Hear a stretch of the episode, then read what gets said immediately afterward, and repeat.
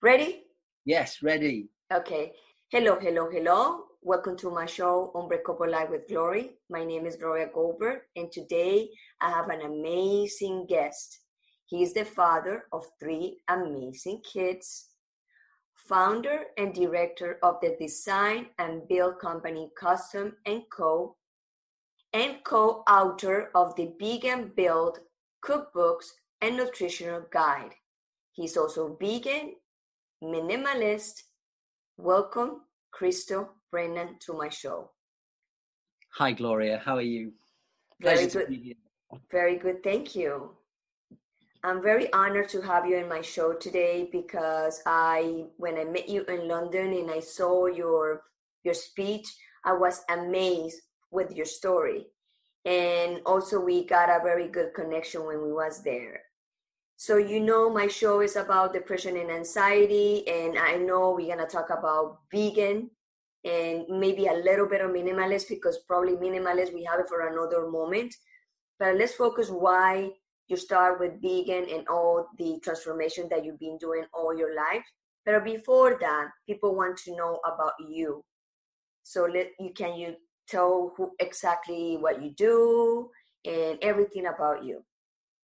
Yeah. Okay. Great. So, um, um, yeah, I'm a father of three children. That's two children of my own from my first marriage, and I have a stepdaughter as well from my present uh, partner. Their names are Christabel, Bowie, and Athene. Um, I love being a father, and the other big passion in my life right now is cold water swimming. Uh, it's funny, I put that in before my businesses, but hey, that's how it's coming into my mind. Um, and then my businesses, uh, I have a design and build business called Custom, and that is an interior design and build company. Uh, we have designed many ski chalets in the past. We also do concept design for, um, say, a clothing store or a cafe, a bar. Um, and then about five years ago, I decided that I wanted to make my company vegan off the back of my going vegan. Um, and that led us to start writing and creating the nutritional guides and cookbooks, um, the vegan build. Um, so those are kind of the, the, main things that I would say define me at this moment. Um, we are uh, launching a new company this year as well, which I'm really excited about. Um, and also, we do a little bit of property developing as well. So, we have some land in France. We are going to be developing an exciting project on that this year. And we have uh, a property on the Isle of Wight that we've just developed. And my partner's going to build an eco house this year as well. So, lo- lots of things actually going on.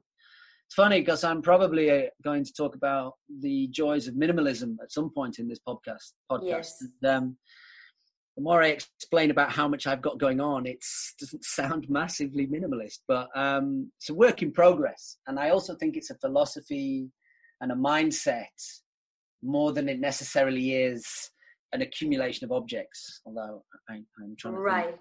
So I know when you became vegan and doing all this kind of transformation, have to have something in your past that make you say, Crystal, you need to make a change.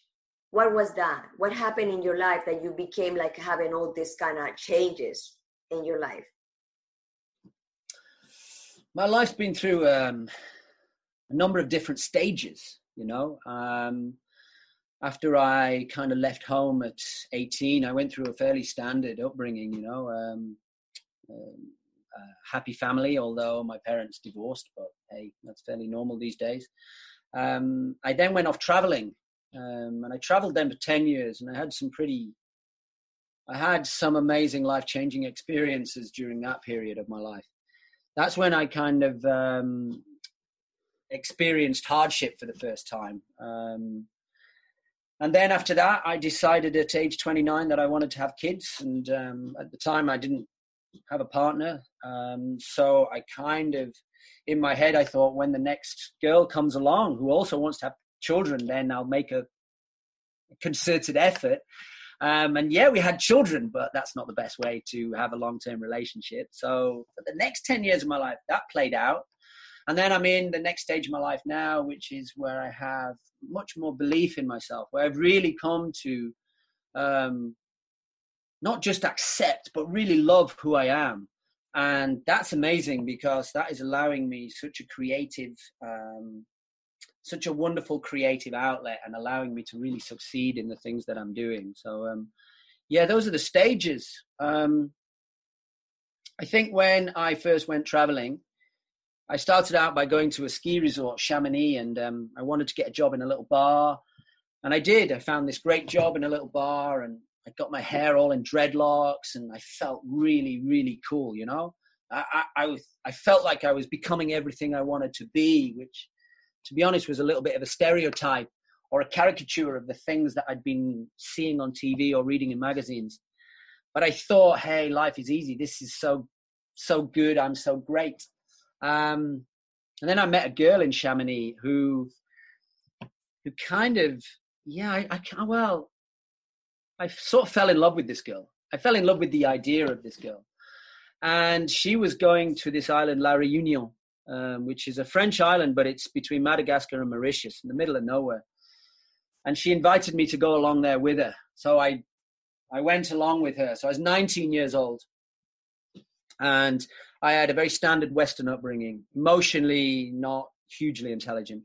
Um, and I traveled off to this island with this girl who I felt like I was in love with. And when we got to the island of reunion, she she made it quite clear that she wasn't in love with me back. Um, and I was broken, man. I was properly broken, and I was a long way from home, and I was lost. But what it led to was a, a period of sort of self-indulgent obsession. You know, I was like, "Oh my God, I've had my heart broken. This is the worst thing that could ever happen to anybody ever." And I was sulking, and I was dark, and my temper was flaring up, and you know, because I was acting like this, nobody really liked me. You know, this island that I'd ended up in was like it's an African island, practically third world um, by the people that live there. So they were looking at me in some, well, in contempt, I think. So then what happened next was um, on this one night in the place where we were staying, um, this girl that I was living with, Sarah, had said something to offend one of the other residents of the house, and he hit her. This was a big guy, and he hit this girl. And I just fucking lost it, man. I just saw red, and everything came out all at once. And I just flew at this guy, and we got into this fight, but it was very destructive fight. And I remember we smashed over the TV set, and we knocked some holes in the walls, and it was very, very bad and I got kicked out of the accommodation. Um, and that's when reality for the first time in my life really hit home you know um, i had nowhere to live i had no money i had nobody to care for me i had nobody to tell my problems to and for the first time i experienced what it is like to be really genuinely scared um, i was really scared and um, i lived for, for a week i was living in a burnt out car it was the only place that i could find that that wasn't off that was off the street. I kind of was able to get some form of safety from this burnt out car. I felt what it was like to be hungry for the first time in my life because I couldn't get any food. Um, I, I, think if I remember rightly, I had enough had enough money to buy one baguette a day, so I had probably about twenty or fifty p to spend per day. And then after one week, I met somebody who who took pity on me and I moved into a halfway house, um, which is, it was like one room and in the, we, I was sharing this room with uh, drug addicts um, and just people who had failed in life. And fuck me, it was hard, man. I didn't know what the fuck was going on. But you know what? From the moment I got thrown out of that house and I felt scared, I didn't worry about my broken heart anymore. Jesus Christ, that that disappeared like that this was my first real insight to context. You know, we we we all can talk about context, but we're not very good at applying context um, in a useful way within our lives.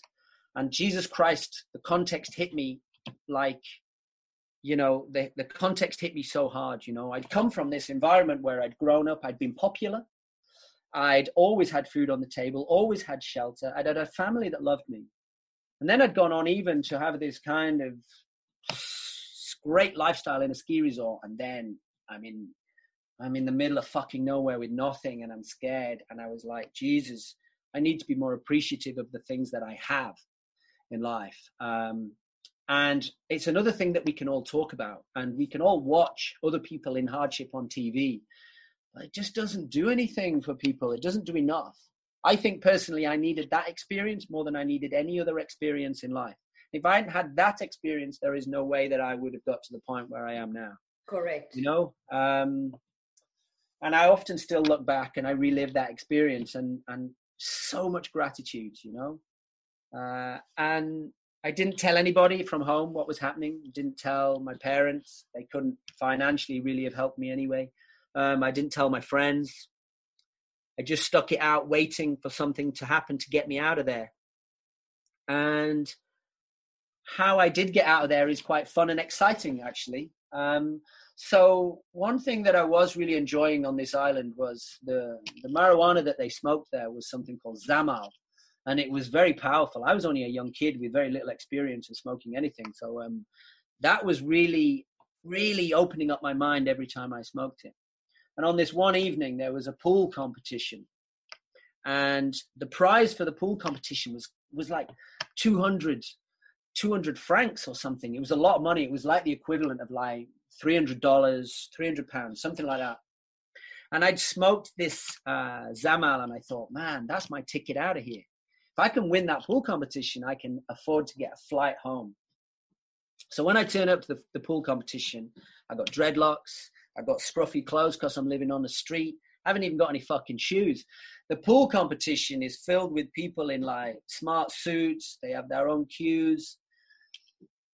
Now, I, I think the only reason they allowed me to enter the competition was because I was, you know, a white Westerner, you know. So they, I didn't look like one of the homeless people who were living on the island. So they allowed me to enter. And man, the way that this Zamal affected me, I never missed a shot the whole night. It was one of the most surreal experiences of my life. I played pool better than any of the experienced pool players in that place. And I remember in the semi final, and I'd never even missed a shot. I'm, I'm clearing up another table of pool balls. It was like guy, a going and going and going. It was like uh, you was like uh, maybe illuminated doing that. I was totally illuminated because I've never played pool like that again in my life.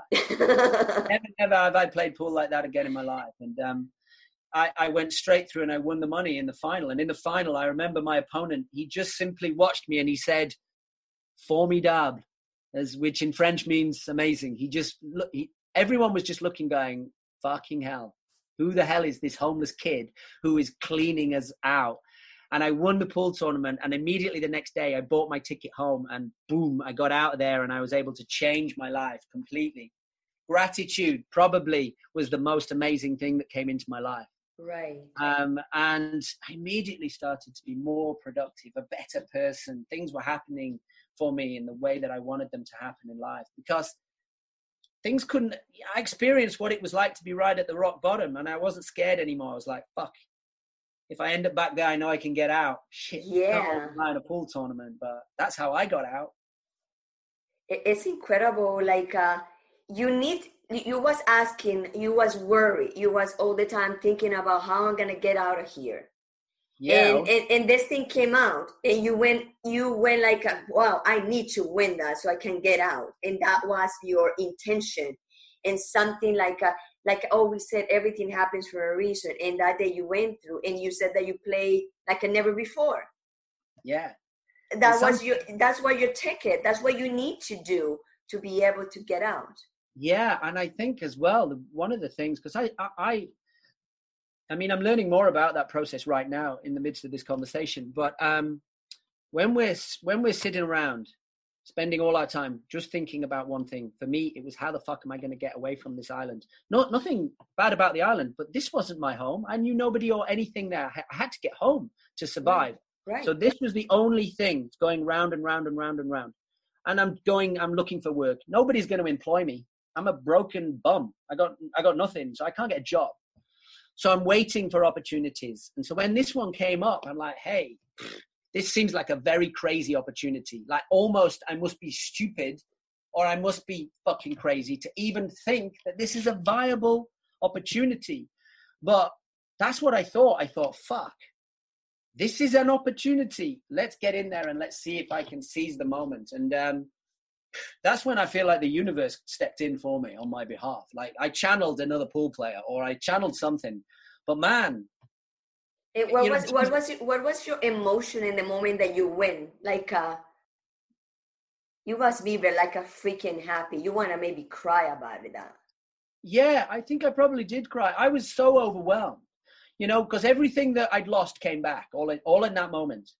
You know, one of the most difficult things for me during that period was I'm a very sociable person. I had all of my life had been popular, you know. I don't I'm not saying that being popular is the be all and end all, but when you're a kid growing up in high school and shit, it, it's it's fairly important. I had really taken that for granted. And my God, not only did I not have any friends out there, people would fucking avoid me if they saw me coming along because if I ended up talking to them, they knew what was going to happen. I was going to probably ask them if they had any food for a start and they were just like, "Oh God, I don't want to talk to this guy." So I was really having to deal with that as an emotional thing. I was starting to question myself and who I am. And in the moment of winning this pool competition, it came back. I was like, "Oh man, I feel feel powerful again." And um, yeah, that I mean, it was a crazy time, man. And then I managed to buy a flight for two weeks later, and then I just had to do two more weeks of living in the halfway house and swimming in the sea and walking around and and trying to find food. And um, yeah, got out there got out of there and you know that was a that was a training for your ego. It was big training for my ego. Because my ego was out of control i think. I think when i when i went to the ski resort of chamonix as a 19 year old boy and wanted to get myself a job in a bar and i got a job in a really fucking cool bar you know when loads of other people can't do that and i started snowboarding and i was snowboarding well and i had lots of friends and girlfriends and everything i want my ego went through the fucking roof you know my teenage male Western ego went through the fucking roof. And it needed to be got in check. And, you know, I think for the type of character and nature I am, I needed it really getting in check. I needed to be not just knocked down a couple of pegs, I needed to be cut right back to square one and to really be shown. Um, and for that, I'll be eternally grateful. And it was a, in a very good time because imagine if you grow, if you keep going with that ego, who knows where you be? Oh, well, there's examples. Uh, we're surrounded by examples in society of people who have never been able to check that ego. You know, I would say, you know, the majority of Western society struggles with people either who have an overinflated ego or have incredibly low self-esteem, but basically have never been put into a position where they can really try and assess who the hell they are on a much more primal level. Like, who are we, firstly, as wild animals? Who are, are we, you know, in terms of what we're here for first? And then, yeah, okay, let's develop characters and personalities and how we look from that. But let's not start with character and personality and all of that stuff. Or we're starting at the wrong end. And, and they and they put you also to deal with people that was like a not very fortunate in life. So you have to have you have a lot of lessons there to be able to to be popular in those people. Because you was popular in the maybe in the rich people and the people that they think like are the bomb. But then that experience put you down when when their people are down. And you was experienced to to see everything was going on with each person in that moment it was a very big beautiful experience for you yeah, it was. I'm so lucky. Um, I'm so lucky to have had it. Yeah. Um, and so, yeah, that was, uh, you know, I'm 45 now, so that was 26 years ago. And um, right. that was a big turning point. Uh, and then I went on to travel for nine years after that. I just traveled all around the world, um, mainly on my own, just with a backpack and a hammock and um, a surfboard. And um, I went from place to place, met people, and had experiences. And um, uh, just absorbed myself in the world of being rather than doing. Just uh, yeah, went with the flow. Right up until the point when I decided I wanted to have children. Fucking hell, where did that come from? now I, I know in, in your bio you said that you suffer in one moment in your life panic attack what was that feeling why you why you did have that and how you you how do you overcome that panic attack so to give you the um, give you the story about how I ended up there, after I um, so I've been traveling for nine years.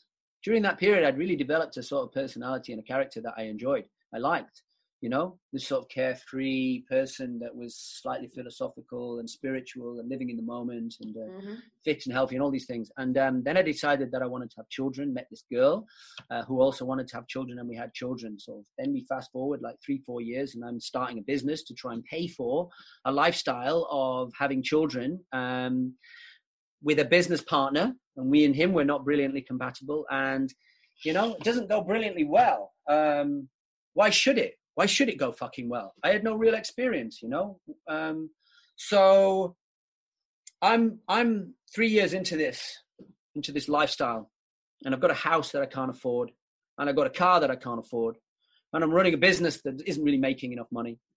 I got a business partner we're not really getting on, and I got a wife, and we've got absolutely fucking nothing in common, and we are making each other's life miserable in a way. Yes. And one of the things I was really starting to lose was massively lost touch with who I was. So now I'm starting to dress, I think, how my wife wanted me to dress, and partly how I think people in business, people, and it's only a building company, but my clients want me to dress. So that I'm not happy with. And I've got myself into this hole with a house. I don't even like the fucking house, and I can't afford it. Uh, the vehicle, can't afford that. Don't even like that. And it came to a point when I had to get my business partner out of my business. You know, he was not he was not enjoying it. Uh, we were not working well together. Something had to change. I had to get him out of the business. So get him out of the business, and now I've got a lot of debt. A lot of debt. I've got like forty thousand pounds worth of consumer debt, and I've got a similar amount of debt in my business. So now I'm on my own, and every day the only sort of real telephone calls that I'm getting are people chasing money I'm getting threatening emails. I'm getting threatening phone calls. People are wanting money. On top of everything else, I don't even fucking like who I am and where I am in the, in the world. It was everything at the same time. I'm like, how the hell did I get here? And who even is this fucking guy? So there was a couple of occasions where it boiled over and I just start fucking hyperventilating and I'm having, for me, I'd read about panic attacks. I'd have friends who'd had panic attacks. I, I didn't have, really I think I was ever gonna, yeah before night, I'm right in the midst of a panic attack. You know, there's another massive, you know, somebody, it's triggered by somebody saying, right, if you don't, you, you owe me this much money. I haven't got it. Jesus Christ. Panic attack comes in. So I called my mom. You know, my mom's always been super close to me and she has always been very good at solving any problems that I've had as a kid and growing up. So I phoned my mom and um, she just, she just talks me through it, you know, and I'm, you know, I'm breathing heavy and I'm saying, Mom, I'm having a panic attack. I'm having a panic. I'm thinking I'm going to have a heart attack. You know, it's like, right. she's just calming me down, saying it's all going to be all right. And um, yeah, she calmed me down and I got through it. And bit, little by little by little by little, I got through it. I changed it all. I have a friend, close friend, that I also have a debt of gratitude to. He came down to stay, and me and him sat out on my deck. He may have even been smoking a joint then, you know. Um, and he looked around at my house, my home, and my family, and he simply said, Do you think you're living a little bit beyond your means? And it stuck me like a dagger in the heart because I knew he was right. Yeah. I didn't need to be told that by somebody else. I was like, fuck, don't tell me that. I don't want to hear that. Only your closest friend can tell you something like that. And he looked around and went, well, why are you living in this fucking big house, man? Why are you living, why are you all, yeah. and he really started the process of me taking it apart. It took, I would say, it took three years to take it all apart. And, and I had to take it apart and rebuild with what I did want, what I did believe in, who I really am. You know, my ex-wife lives around the corner. You know, we're friends. We see the kids all the time. Um, the kids live half with me and half with her, but shit, they're at the age where we see them. We both see them every day oh, my 15 year old boy is with his friends more than he is with either of us. So my relationship got so much better when I made those changes. And I think what was really important and poignant about that is children need role models, not as well as carers, but they also need role models because their view of the world is going to be based on their parents primarily and other people around them. So if my children's view of the world was of me living a life that I didn't fucking like and was not nourishing anyone or anything, then they were going to be forming that as their as their structure for life. So by me moving away and us living, you know, in separate houses, it was better. And they're thriving now. They're much happier. Of course. Of course. So now let's go back to your business right now, your your your books and stuff. When you became vegan, when you make the decision and why? So my present partner, Emily, I've been with for seven years. She's my soul partner she's the one that I was supposed to be with. You know, we we've done a lot of work to get to where we are now. So when I first met her, I didn't know that. In fact, when I first met her, I thought she was a bit fucking crazy, to be honest. And I thought, you know, I, I was attracted to this girl. There was this this animal attraction, no doubt. But in my head, I was thinking, man, she's too crazy for me. I can't see this being anything long term. but we were drawn to each other. We kept we kept feeling like we needed to spend time with each other. So we were spending more and more time with each other. After one year i realized man maybe i'm falling in love with this girl. Maybe this girl is the right girl for me.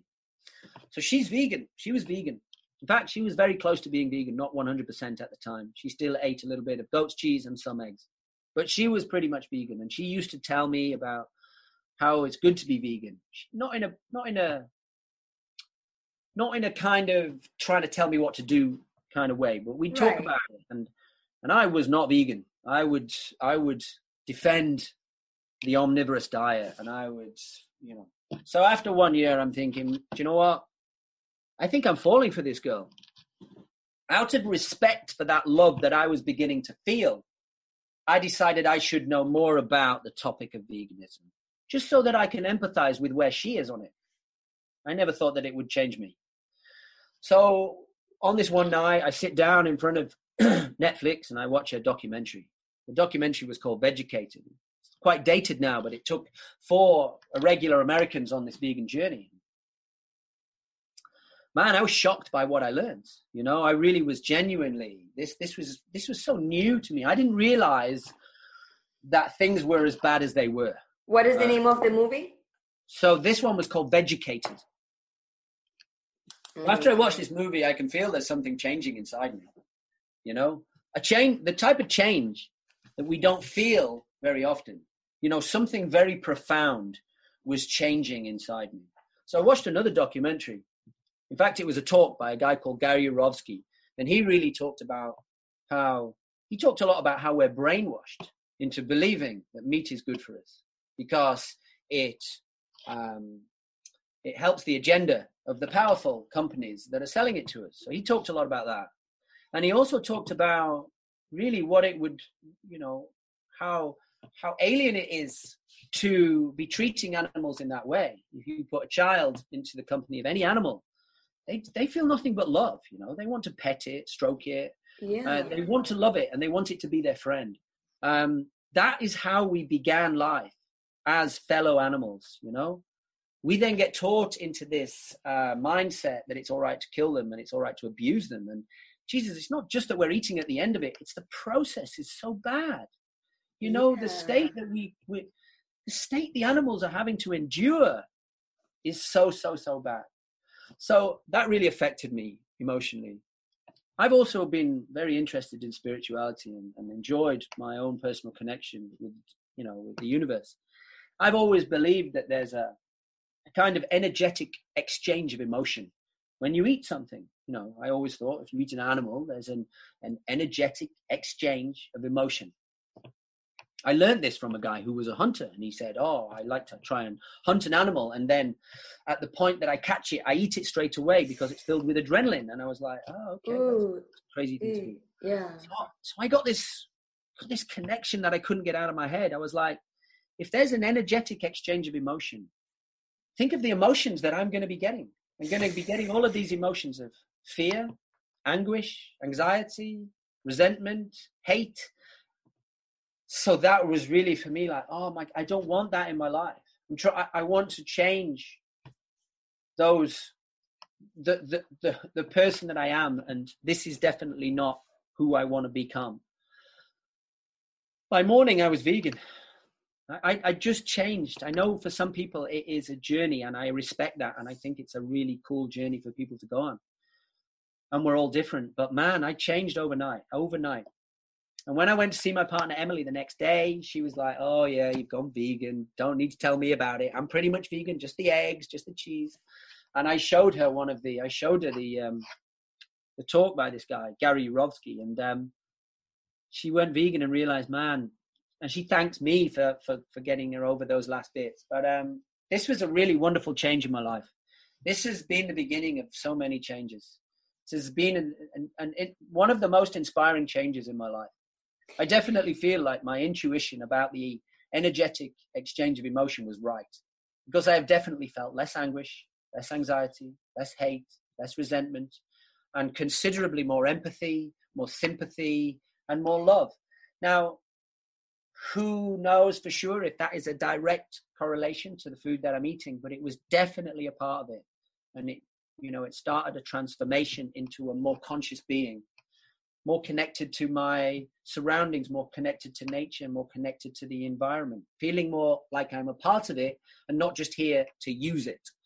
Um, so yeah i got very passionate about this straight away.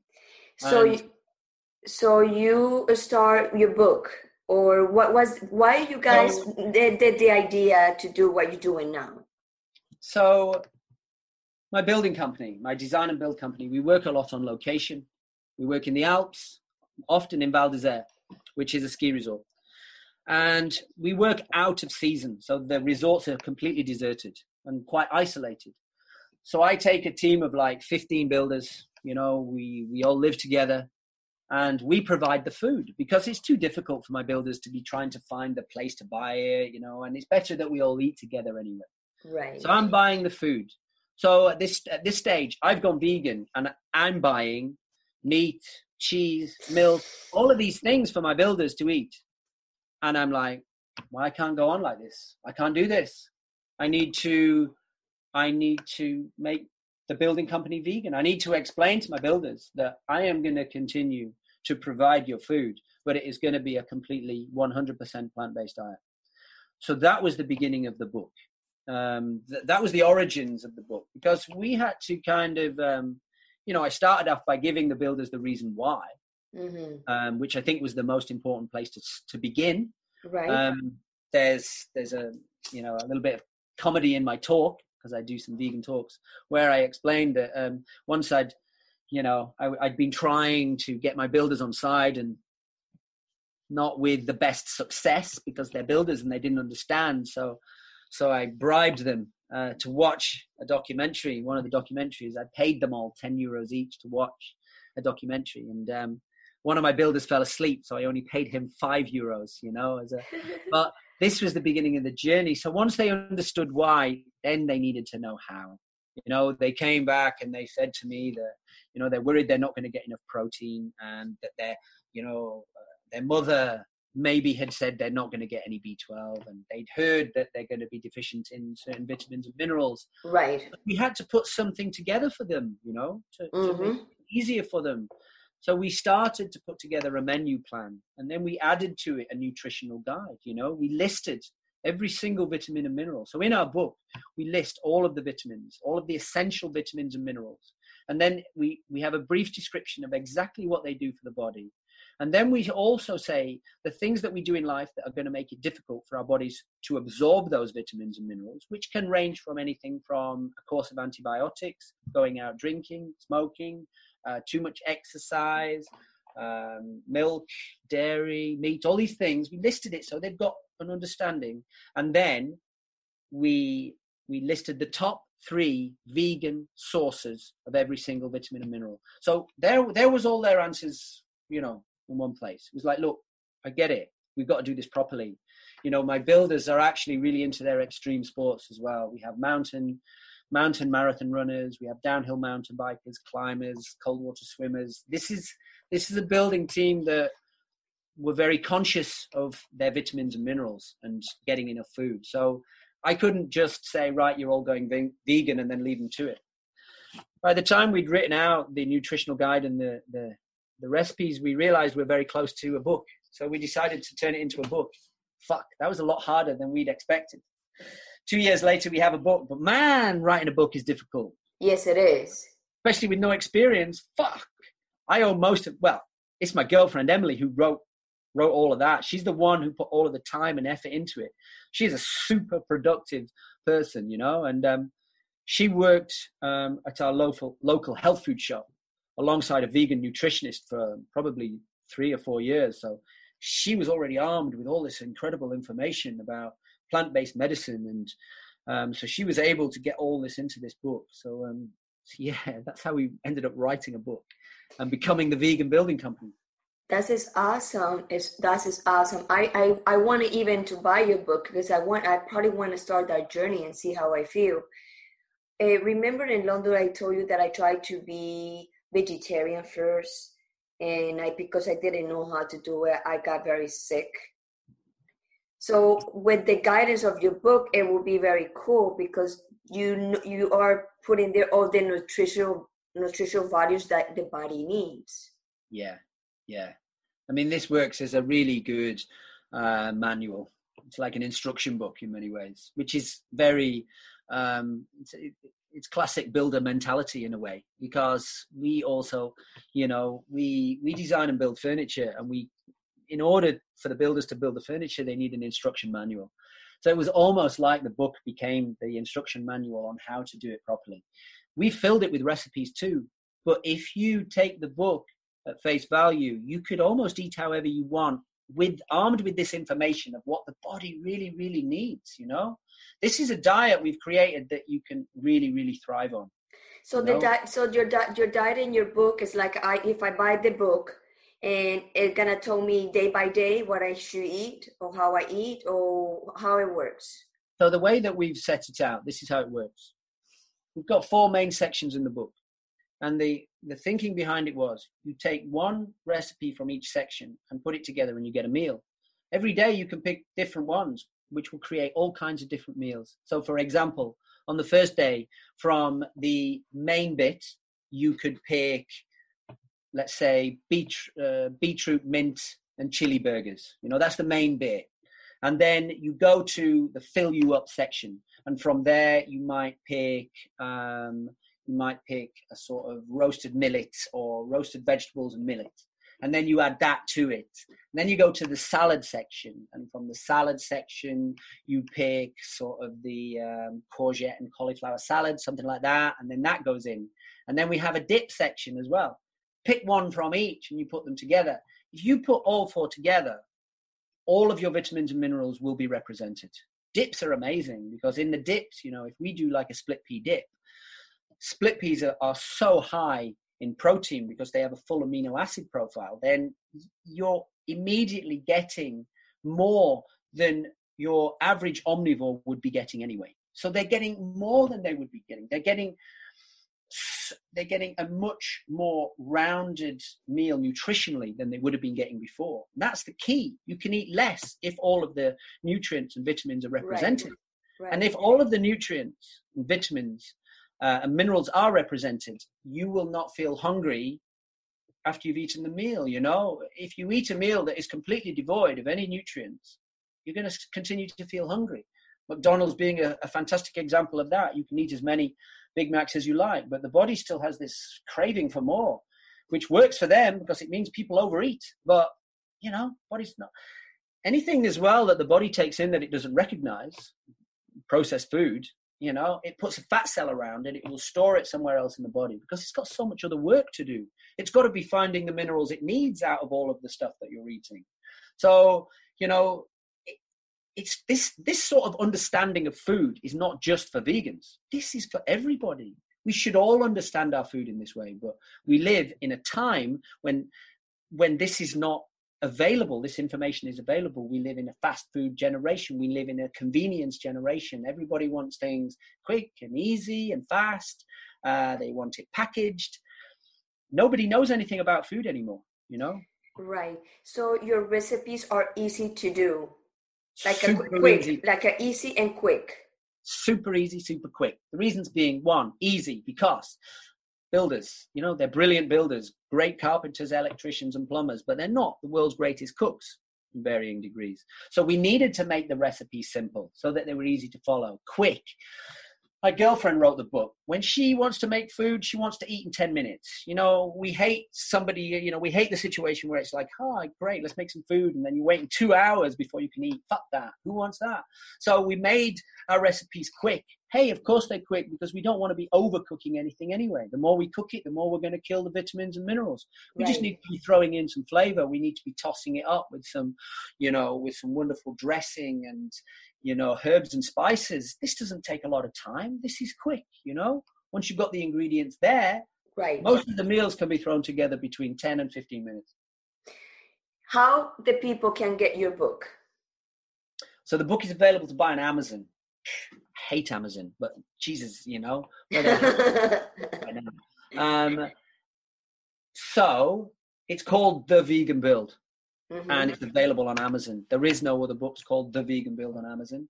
Um, we're coming to the end, wonderfully, of our first run. It's been very popular, um, and we're at the process at, at the moment. We have we have reworked the original book for a reissue but I came before this talk um, from a meeting with our local publishing firm, and they're interested in publishing the book and creating a story around the, the, the builders and so uh, there are some left. Get out there and buy them because you're gonna fucking love it, and it's a super uh, useful book.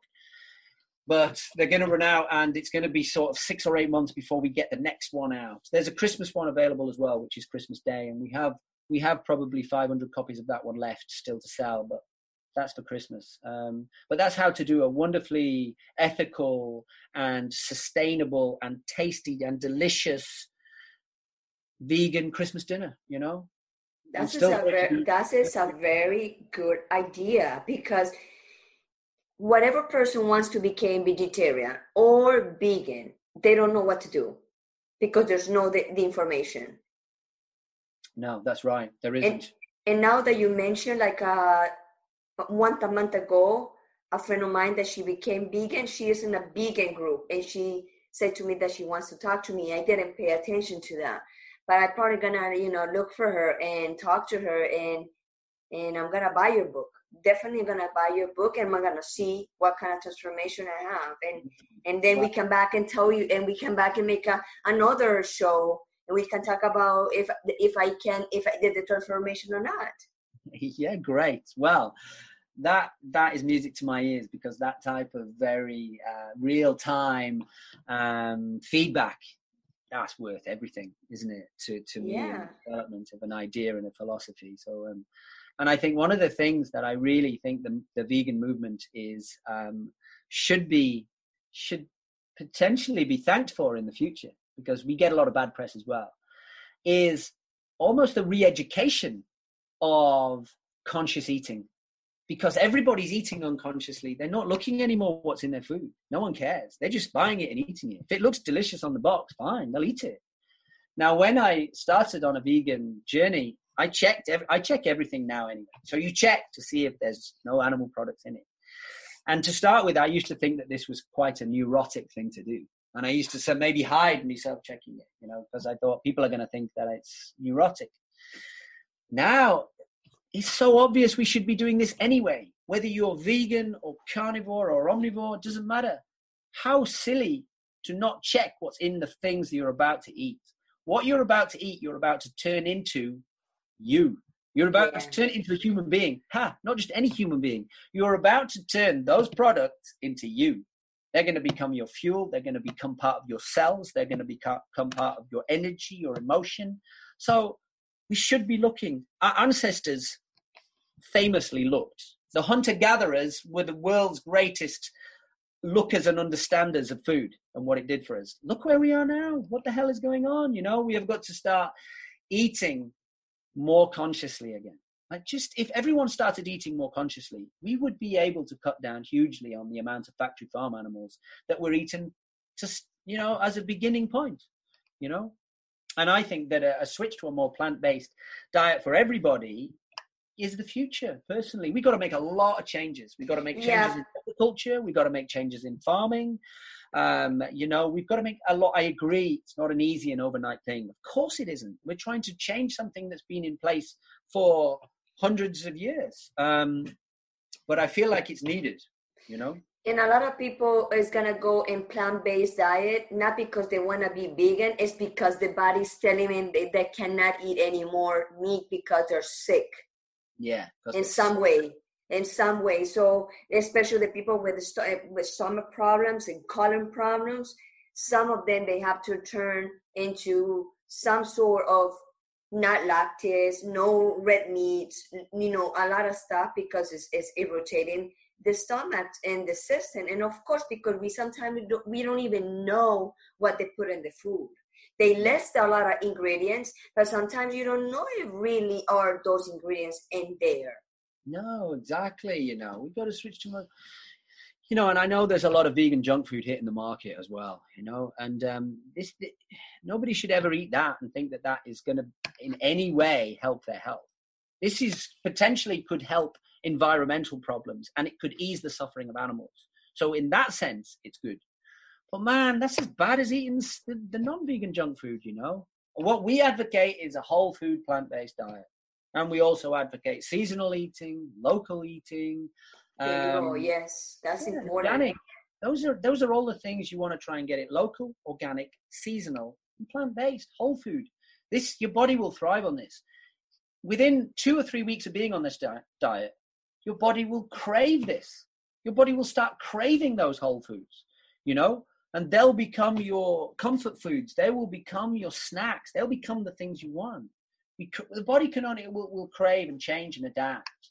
Once you cut out all the crap that you don't need, the body stops craving it.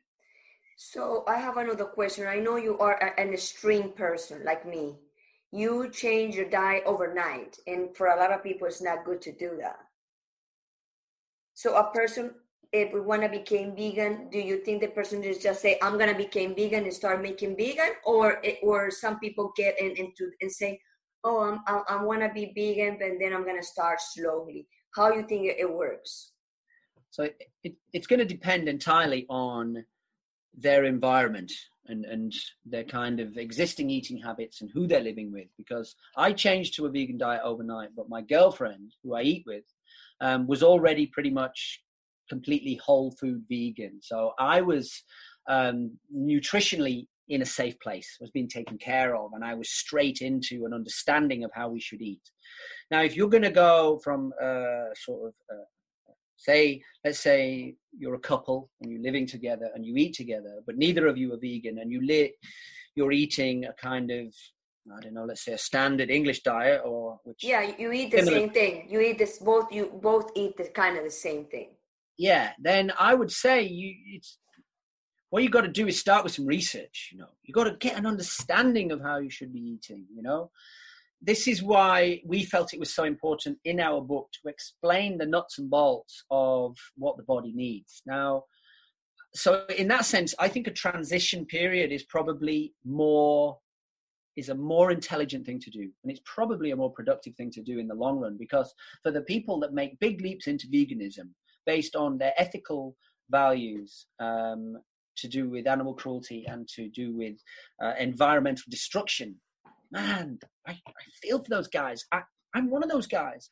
Well, right. it's no good if they jump into it for those reasons, do it wrong, and then fuck it up and go, well, I can't be vegan because it made me sick.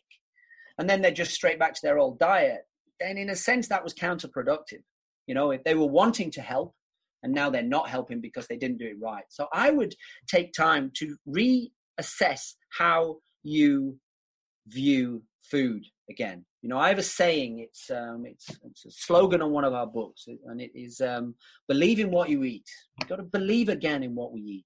Do we really right. believe in some of the packaged food that comes in? Are we, do we really believe in it? To be like, oh man, this is going to make me feel great. I know where it came from. I know who made it. I know the soil that it came from. All of this stuff. No, of course we don't. You know, and I'm almost being facetious to suggest that that might be happening. But when you switch to this more conscious um, eating, that's exactly how you view food, you know?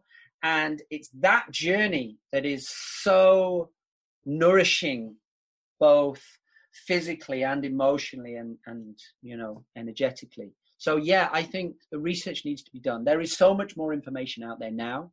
Um, vegan junk food, treat it like junk food. It's all right to have junk food now and again, but it's got to be like when you're on a night out or, you know, what you're eating day to day, week to week, needs to be thought out, needs to be good. It is going to change your emotional state. You know, there is research that suggests, and this is something that I believe in because it makes sense to me, that when your body, when you're putting, you know, rubbish or bad food into your body, then your body goes into a sort of state of anxiety about it. You know, it's just, uh, your body, you know, has a brain of its own, and it goes into this kind of state of anxiety. You know, it's having a mini panic panic attack of its own. It's like, oh Christ, what is all this stuff? I can't, I don't know what to do with it. Now, we've now, you know, what has come to light is that if your body goes into a state of panic and anxiety, then that is going to transfer into your sort of emotional state and you will become depressed. So people are always looking, you're going to psychologists and looking for reasons for why they're depressed. And it's always, oh, you know, how's your relationship with your mom? Do you have any sisters? All of these things that you get asked, which are important. But if they're continuing on a, a, a, diet that isn't nourishing them, they're not going to be able to get out of that state of depression, no matter how many antidepressants they go on. So they need to start realizing that by really looking after your body, then that's when you're going to get the right results out of your body. And depression is a big thing right now. So you know, I think that's where people need to really start with it. Do it properly. Right. If they do it properly, they're going to have a much better impact on reducing their carbon footprint and saving animals' lives. You know, that if that's done consciously and intelligently and as a process, it's going to have a way better effect. Right. So, do you have any habits daily that you do so you can share with my people? Well, I cold water swim at the moment every fucking day, which I love, love, love, love.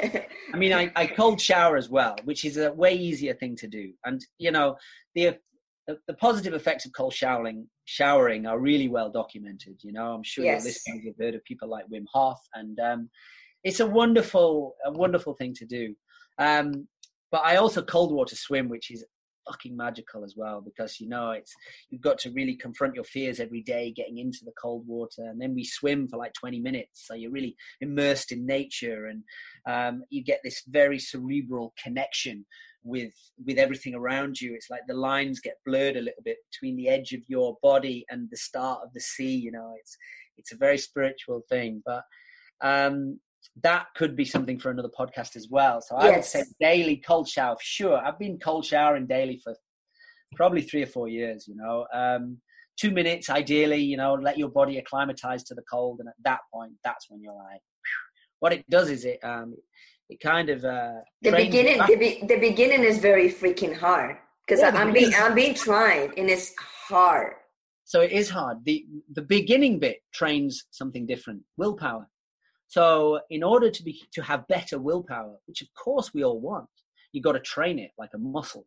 Now, in order to train it, you need something that you don't want to do to try and practice your willpower. And switching your shower to cold, everything in your body is saying, no, I don't want to do that. So that requires willpower. So that process, that little exercise is amazing to simply, you know, develop an increased willpower. Um, and then once you've got that and you're in there, start with 10 seconds, 20 seconds, uh, searching for two minutes. Two minutes gives the whole body the, the moment of acclimatization to that cold. Two and minutes.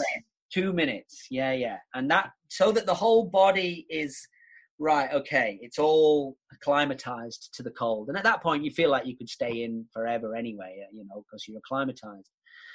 And it has amazing effects. One of the things it does is um, it exercises the vascular system on a really deep level, on a on such a deep level we can't do it really any other way. And if we don't exercise the vascular system by that i mean this is our arteries and our veins essentially. This is our vascular system.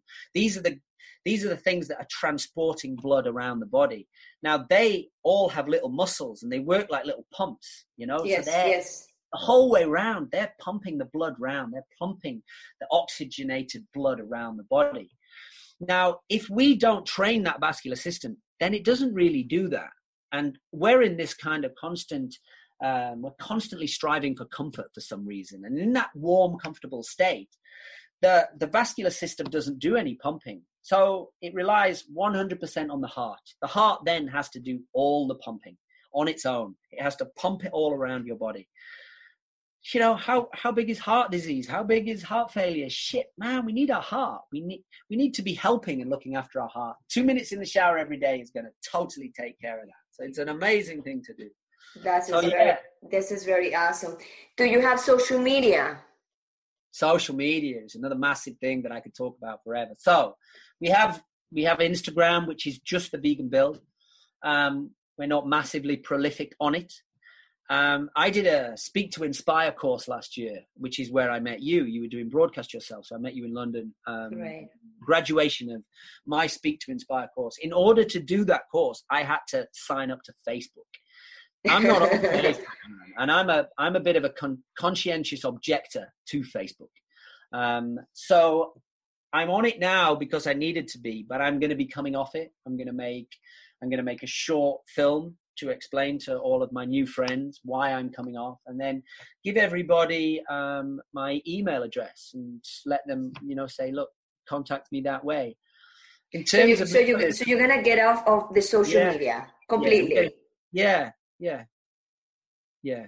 And how you how are you gonna publish your your your your book? So for the next year, maybe I'll get back on it again in the future. Who knows? Who cares? But for the next year, I am going to really try and put into practice so many of these things that I've learned. Um, and one of the things I really want to immerse myself is in a state of being rather than doing. You know, I found through um, through getting into states of being, like when I'm in the cold water, or like doing certain things, like when you get in the flow state, that is a state of being, that you attract some amazing things into your life and you track the right things into the life because it's you're signaling on a much deeper level so right. you're attracting the right things. So I'm going to do a year of just trying that. You know, I'm going to get out. I'm going to launch a business with very little social media, a new business, which is an exciting business that's based around storytelling and reconnecting people with inanimate objects, important inanimate objects like a table, um, so that they don't take them for granted anymore and just throw them away. Um, and what we do is we have very good uh, connections with builders and demolition people here on the Isle of Wight and um, in in the UK, and we kind of save wood. We rescue wood. So if there's like a very old building coming down, like a you know often a building that is four five hundred years old in the UK might be getting demolished. Now, if that contractor can't find anybody to take away the wood, and often he won't even be looking very hard because he wants to get on with his job that wood will go to a recycling plant. And when it goes through a, a recycling plant, they will turn it into MDF and very, very low standard wooden furniture. Basically, it will go in as 400 year olds, perfectly straight, amazing oak, and it'll come out as an IKEA bedside table, That's which will awesome. probably yes. So, so we're going to be so the, the business side of the business is we're selling tables, but people are buying into a story and a legacy of that table. Like we will tell them where this, where we rescued the wood from. We will tell them the history of that wood. We've got some beautiful wood that's come from boats. We have the history of the boat, you know, and the people that buy the table will then become a part of that story because the wood will outlive them. You know, right. that table will outlive them. They just becoming a part of the story if we can get people to form an emotional attachment with the things in their home and the things around them, they're going to stop throwing them away. And if they stop throwing them away, they're going to stop buying more. And in that way, we can tackle this problem of obsessive overconsumption. I mean, that's at the heart of our problems. We're obsessive over consumers, you know? I mean, I know it's been fed through a narrative of marketing and media, but we got to get away from that, man. Yeah, yeah, so definitely. That, in, the first, in the first year of this business, I'm just going to make three films. That's all. I'm not even going to sell any tables yet. I'm going to make three films. We're going to make one film, which is the story of a table coming from where we got it to its table. We're going to make a film about cold water swimming and a connection with nature. And the third film we don't know yet. The third film is most likely going to be an adventure where we go and we find some we find some wood that needs rescuing.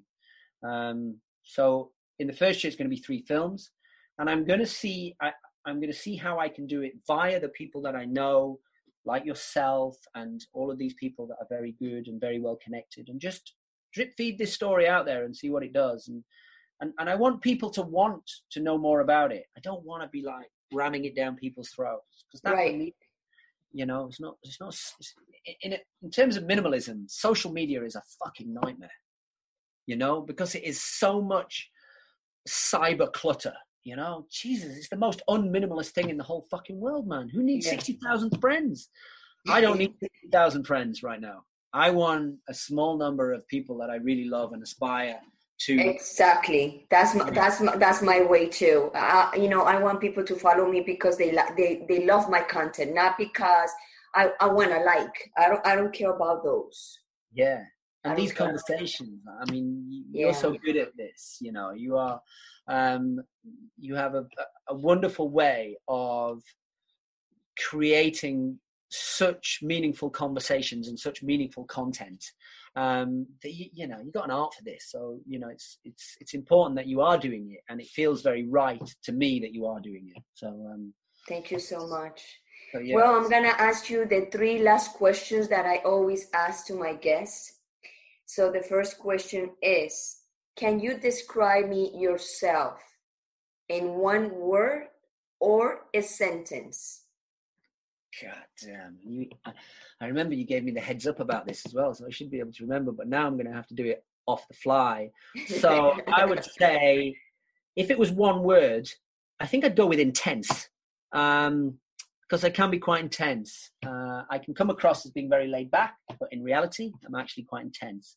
So fuck it, let's go with that. Intense. Okay. So the quest- second question is: Do you are unbreakable? Am I unbreakable? Uh, no, I'm just very, very strong, but I'm not unbreakable. And I think you can't be truly unbreakable unless you're prepared to admit that you are that you are breakable. Of course, we're breakable. So you can you can bend, but you cannot break. I'm I'm very flexible. I can bend physically and emotionally, um, and I am very very strong, strong, strong-minded, and I'm very aware of my fears and I try to confront them as often as I can, you know. Okay. But I have a strong mind, and I um, I am one of the people that are really enjoying the process of life and uh-huh. Really into sort of growth and really want to be here to teach and learn, you know. That is awesome. And the third question is Do you have an unbreakable life? To have an unbreakable life. Hey, do you know what? It's getting more and more so the cold water swimming makes me feel unbreakable. There's no doubt about it. When I come out of a 20 minute swim, you know, last night we went in at eight o'clock at night, so it was pitch black, and the weather was crazy. It was like blowing 36 miles an hour. It was rain in the cold wind, and the water was so choppy. And I, you know, and I was scared, but I still went out uh, and I, you know, I got in it. And when you come out from that, there is a there is a sense of, um, you know, unbreakable that you feel. You know, you just feel it. And um, I think unbreakable comes hand in hand with um, with admitting vulnerability. You know, it's like an oxymoron. You know, both mm-hmm. vulnerable and, and, unbreakable at the same time. You can't almost be one without the other. If you're not prepared prepared to admit your vulnerability, then um, I think you're probably kidding yourself, and you're actually very breakable. Exactly. Um, so anyway, thank you so much to be in my show. Thank you. Anything you want to say before we go? I have really enjoyed this process. Um, I love deep conversations. Um, they're one of the things that I want to do more of in life. I'm gonna say no to more s- small talk. You know, if somebody approaches me on the school run and wants to ask me really dull questions, I think I might just say no. I might just go, do you know what? I haven't got time for this bullshit. Um, but but uh, and hey, I'm interested in the whole podcasting thing. I might even do something myself this year. Who knows? You Let's see. should. You should. This is a, this is very cool because then you're gonna know more people, and then you can have more deep conversations. Because the people that we are in podcasting, we like deep conversations. Yeah, absolutely. Yeah, I can see that, and that that's what's really drawing me into it. Yeah. You know, it was meeting you guys that really ins- inspired me. You know, um, to seek out these deep conversations. My course with London Real was public speaking, as you know, and um, yes. speaking to inspire, which is different again. It's like, um, but that that wasn't what made me want more deep conversations. It was meeting you guys. You know, what an interesting and eclectic bunch you lot were. yeah, we was. Um, so so yeah. anyway, um, I'm gonna close the show right now. Thank you so much. I'm very honored to have you in my show. This is not the first and not the last time that we're gonna have this conversation. We have more conversations to to to address in in the future. And here you guys see this wonderful man, how many things that he went through, and everybody is the same. Everybody goes through different moments, different adventures, and the important thing is to realize what kind of adventures that you're going through and how you can fix through the process and and, and do your job because everybody has a you know opportunity to to fix stuff that comes along when life is show you stuff. Anyway guys thank you to be on unbreakable life with glory. And this is one more time another beautiful show. And have a wonderful life and have a wonderful day thank you. Bye bye